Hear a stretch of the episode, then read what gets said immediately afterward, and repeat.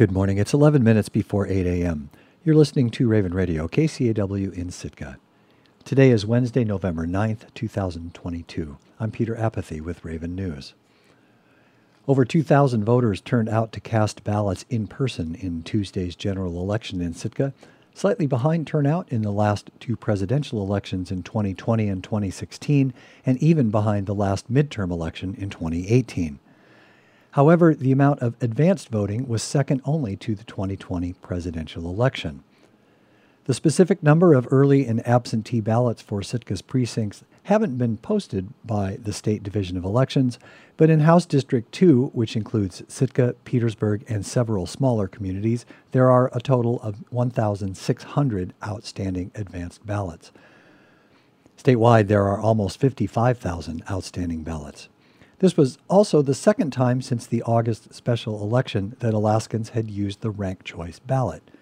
Sitkan, Sitka election official Dorothy Orbison told, told KCAW's Robert Woolsey that she could tell some voters were struggling to get the hang of it in Precinct 2 more than the typical number of spoiled ballots, which is a new process. So it's understandable that people would take more than one chance at a ballot. Okay, so they they'd come up and they'd put this the thing in and And they make an error, or they'll catch themselves in the booth and go, "Whoops, I marked the wrong thing that I didn't mean to do. I need to try this again." So we Okay. had yeah. more than usual, but you expect that. We're learning. Election Day was notable in Sitka for the presence of an election monitor from the U.S. Department of Justice Disability Rights Section.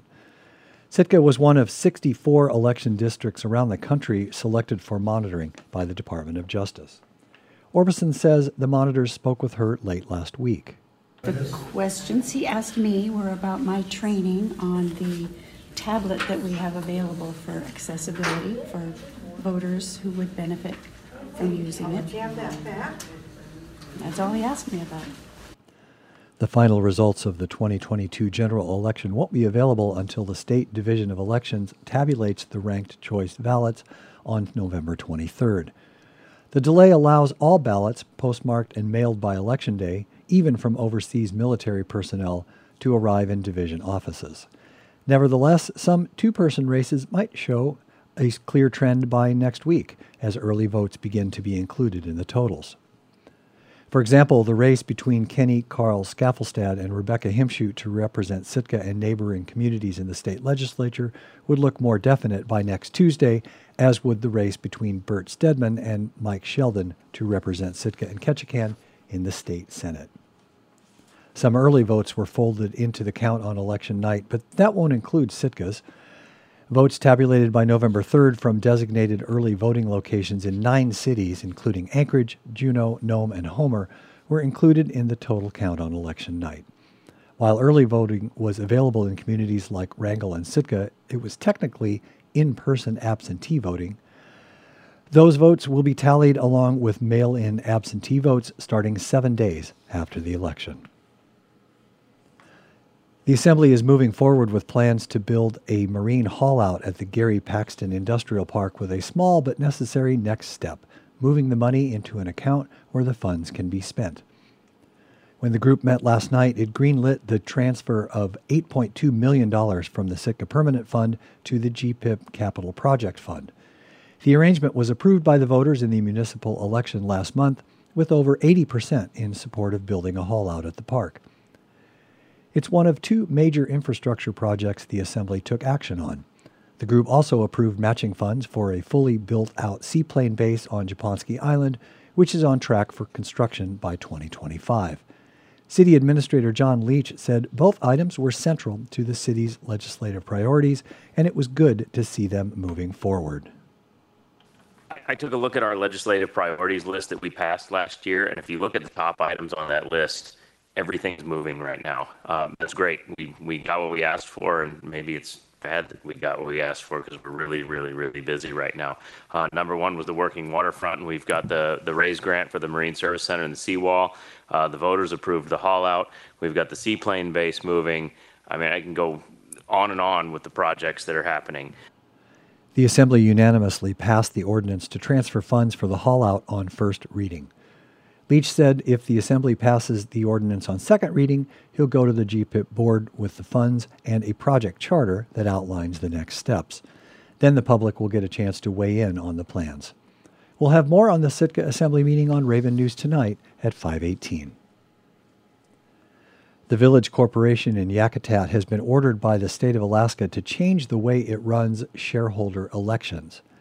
As Coast Alaska's Angela Denning reports, this comes after two years of conflict over logging in the Southeast Alaska community, with the corporation on one side and many shareholders on the other. The state of Alaska fined Yakutat's Village Corporation, Yak-tat Kwaan, $500 for violating election requirements that mandate annual financial information must be provided to shareholders. The Division of Banking and Securities has ordered the Village Corporation to release its 2021 financial information. The division also voided the proxy votes from the last election.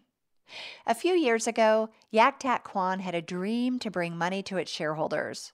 They would log their land, sell the timber, and use the equipment to start up new business ventures like clearing land for homes. So, the board of directors created the company Yak Timber. Sherry Jensen is the corporation's CEO. For us, it's also about trying to sustain this community for the future of what's going to be coming our way here very soon, uh, which is that there won't be affordable land, there won't be homes available for our shareholders. Yak-tat Kwaan officials haven't spoken publicly until now, but Jensen says she wants to clear the air.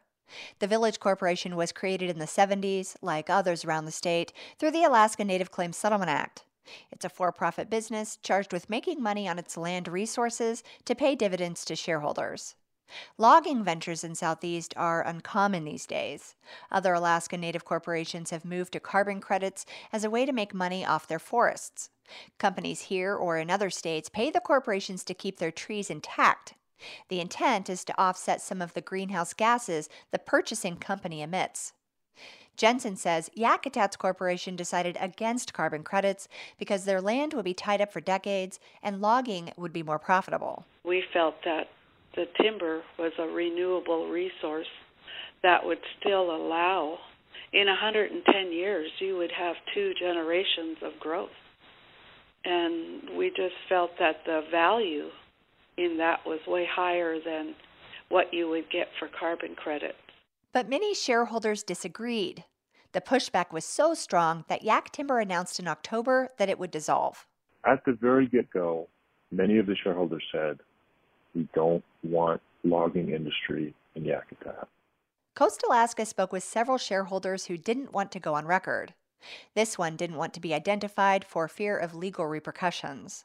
Some shareholders have been named in a defamation lawsuit by the CEO of the logging company. Shareholders who are opposed to logging are part of a watchdog group called Defend Yakutat. The group formed in 2020 as a way to share information they thought the corporation was withholding. They don't support logging as an economic future. I think people use Yakutat to get away.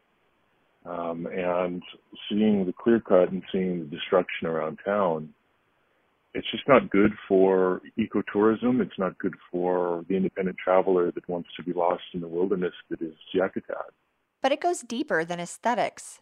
Shareholders say it's about community health and teaching the youth place based learning. It's important for our kids in the community to go out into the old growth forests and touch the trees that our ancestors did, walk between trees that our ancestors did, follow the game paths that our ancestors did. Martha Malott is a shareholder descendant in the process of getting her own shares. She says she's not surprised the state investigated Yak-tat Kwaan. Because they are doing business illegally by not providing financials and not providing information to the shareholders, but also not following the annual meeting guidelines. The state's order demands Yak-tat Kwaan's financial information be released and the proxy votes be voided. Malott and others have accused the corporation of using the state's order as an excuse to postpone another annual meeting and avoid releasing financial information. Yak-tat Kwaan postponed last year's meeting from November until April, but in April there was no quorum. It's likely that the makeup of the board would change with another election, says Malott. I think that they are stalling and trying to find excuses. But CEO Jensen says they postponed the 2021 meeting because of Defend Yakutat. The misinformation was piling up. The corporation postponed its annual meeting and held what it called informational meetings in Juneau, Anchorage, and the village. Because of all the um, misinformation out there, that it caused us to postpone it so that we could get the right information out. Now, Jensen would like to focus on healing. She says she thinks that's possible when logging is no longer in the picture. Yak Timber plans to sell all of its logging assets in Seattle. Some shareholders are skeptical the profits will pay off the millions the company owes in loans. A Ketchikan contractor filed a lien in October against Yak Timber for $32,000. Jensen says the corporation isn't worried about the lien and will be able to pay off all its loans. She says they're appealing the state's order. She says the outcome of that appeal will determine the corporation's next move. In Petersburg, I'm Angela Denning. And that's all for Raven News for this hour. You can listen to or read our stories again on our website at kcaw.org.